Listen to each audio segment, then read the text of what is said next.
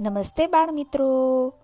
વાર્તાનું નામ છે ગધેડા જેવી ગધા મજૂરી બાળકો, ઘણી વખત આપણે બધા ગધા મજૂરી કરતા જોઈએ. ગધા મજૂરી એટલે વિચાર્યા વગર કરેલું કામ. જોઈએ વાર્તામાં કોણ ગધા મજૂરી કરે છે?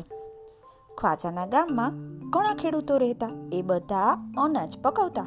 પણ એ ગામમાં ઘઉં વગેરેનો લોટ દળવા માટે કંઈ વ્યવસ્થા ન હતી. લોટ દળાવવા માટે બહુ દૂર આવેલા શહેરમાં જવું પડતું. આથી બધાએ મળી એવું ઠરાવ્યું હતું કે જેને ઘઉં કે બીજું અનાજ દળાવવું હોય ને, તે પોતે પોતાના ગધેડા પર અનાજની ગુણ ભરી અને મોકલે. ને વારા ફરતી એક માણસ શહેરમાં જઈ અને અનાજ દળાવી આવે. ને પછી જેને જેને અનાજ મોકલ્યું હોય, તેને તેને લોટ પહોંચાડે. એકવાર અનાજ દળાવવા માટે શહેર જવાનો ખ્વાજા સાહેબનો વારો આવ્યો. એ ગધેડા પર એમણે સવારી કરી અને બીજા આઠ ગધેડાઓ પર જુદા જુદા અનાજની ગુણો લાદી શહેર જવા એ નીકળ્યા. થોડે દૂર ગયા પછી એમને કંઈક વહેમ પડ્યો એટલે એમણે ગધેડા ગણી જોવાનું નક્કી કર્યું. ગણતા ફક્ત આઠ જ ગધેડા નીકળ્યા. એમ કેમ? નવ હતા ને? આઠ મને સોંપેલા તે અને એક મારો ગધેડો. એમ મળી મેં બરાબર નવ ગણ્યા હતા અને હવે આઠ જ કેમ થયા?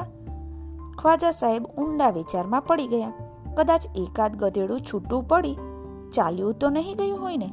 એમ લાગવાથી એ ગધેડા પરથી નીચે ઉતરી અને દૂર બધે તપાસ કરી આવ્યા. પણ કંઈ પત્તો ન લાગવાથી નિરાશ થઈ પાછા ફર્યા.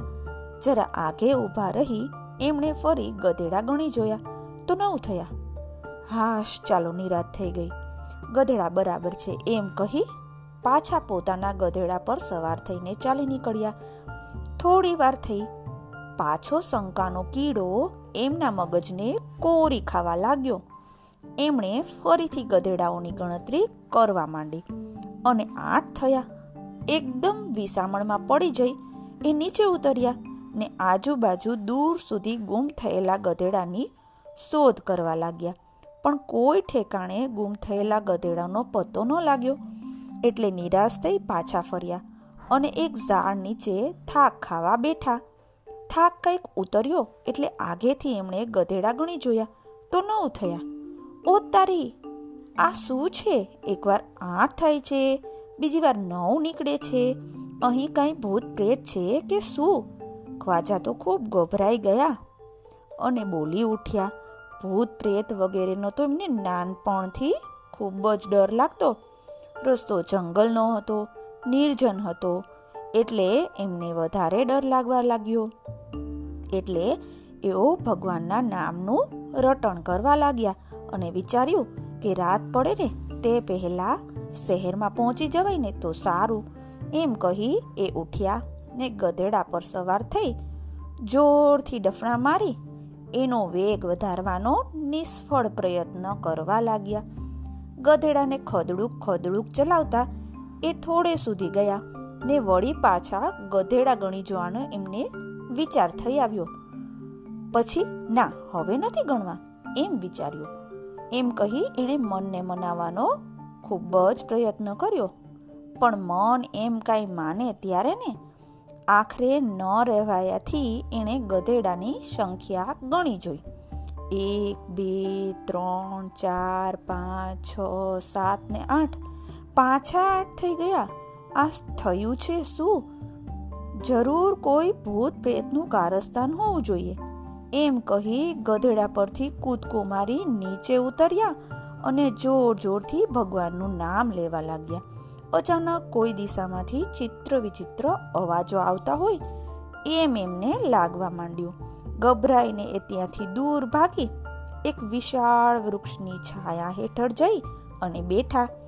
ગધેડાઓ પણ ખ્વાજાને દૂર ગયેલા જોઈ ફાવે તેમ ચરવા નીકળી પડ્યા.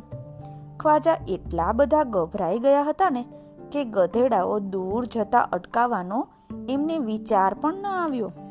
એટલામાં એક મુસાફર એ બાજુથી પસાર થતો જોઈ ખ્વાજાએ તેને હાક મારીને બોલાવ્યો. તે એમને એમનો ઓળખીતો નીકળ્યો. ખ્વાજા સાહેબ, તમે છો? બહુ થાકી ગયા હોય એવું લાગે છે, મુસાફરે ખ્વાજાને કહ્યું.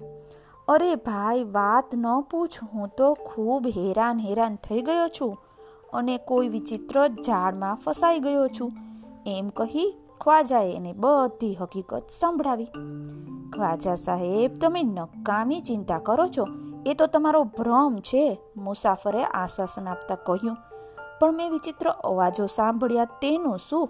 ખ્વાજાએ કહ્યું, એ તો તમે ગભરાયેલા છો ને, એટલે સંભળાય છે. ગભરાવો નહીં, મારે પણ આ જ રસ્તે જવું છે. આપણે સાથે જઈશું અને આપણે બે જણ હોઈશું ને તો ભૂતના બાપની પણ હિંમત નથી કે આપણને હેરાન કરે, મુસાફરે કહ્યું, મુસાફરના વચનથી ખ્વાજાને તો હિંમત આવી ગઈ. એણે કહ્યું, ચાલો, તમે સાથે હશો ને તો વાંધો નહીં આવે. પછી એણે દૂર ચરવા ગયેલા ગધેડાઓને ભેગા કર્યા ને ગણી જોયા તો નવ થયા. એ પછી મુસાફર એના ગધેડા પર સવાર થયો ને ખ્વાજા સાહેબ પોતાના ગધેડા પર બેઠા ને, જો, ફરીથી ગણી જોઉં છું. એમ કહી એણે ગધેડા ગણી જોયા. અરે ભગવાન, પાછા આઠ થયા? લગભગ રડી જ પડ્યા અને બોલ્યા, મારું તે શું થવા બેઠું છે? આ કમબખ્ત ગધેડાઓ મારો તો જાન લઈ લેશે. મુસાફર તો મોટેથી હસી પડ્યો ને બોલ્યો, અરે ખ્વાજા, તમે તો કેવા છો? તમે જે ગધેડા પર બેઠા છો ને, તેને તો ગણતરીમાં લેતા જ નથી. ગધેડાના સહવાસથી તમારી અક્કલ પણ ગધેડા જેવી થઈ ગઈ લાગે છે. આટલો વખત મફતના જ હેરાન થયા ને ગધેડા જેવી ગધા મજૂરી કરી. તમે ગધેડા પર જ બેઠા છો એ જ ભૂલી ગયા. બાળકો, આના માટે ગુજરાતીમાં એક ખૂબ સરસ કહેવત છે. કાખમાં છોકરું ને ગામમાં ગોતે. એટલે કે વસ્તુ આપણા હાથમાં જોઈ. અને ચારે તરફ આપણે ગોતાગોતી કરીએ. ખ્વાજાએ થોડીવાર વિચાર કરી જોયો. પાછા ગધેડા ગણી જોયા. પોતે જે ગધેડા પર બેઠા હતા ને, તેની પણ આ વખતે એમણે ગણતરી કરી ને નવ ગધેડા થયા. એટલે એકદમ ખુશ થઈ જઈ, ગધેડા પરથી નીચે ઉતરી, પેલા મુસાફરની પાસે જઈ એને ભેટી પડ્યા. એકાએક ખ્વાજા સાહેબના થયેલા આ ઘસારાથી મુસાફર પણ ગધેડા પરથી એકદમ નીચે જમીન પર પડ્યો. પણ સદભાગ્યે એને કંઈ વાગ્યું નહીં. ઊભા થઈ કપડા પર લાગેલી ધૂળ ખંખેરતા બોલ્યા, ખ્વાજા, તમે કેવા અક્કલ વગરના છો?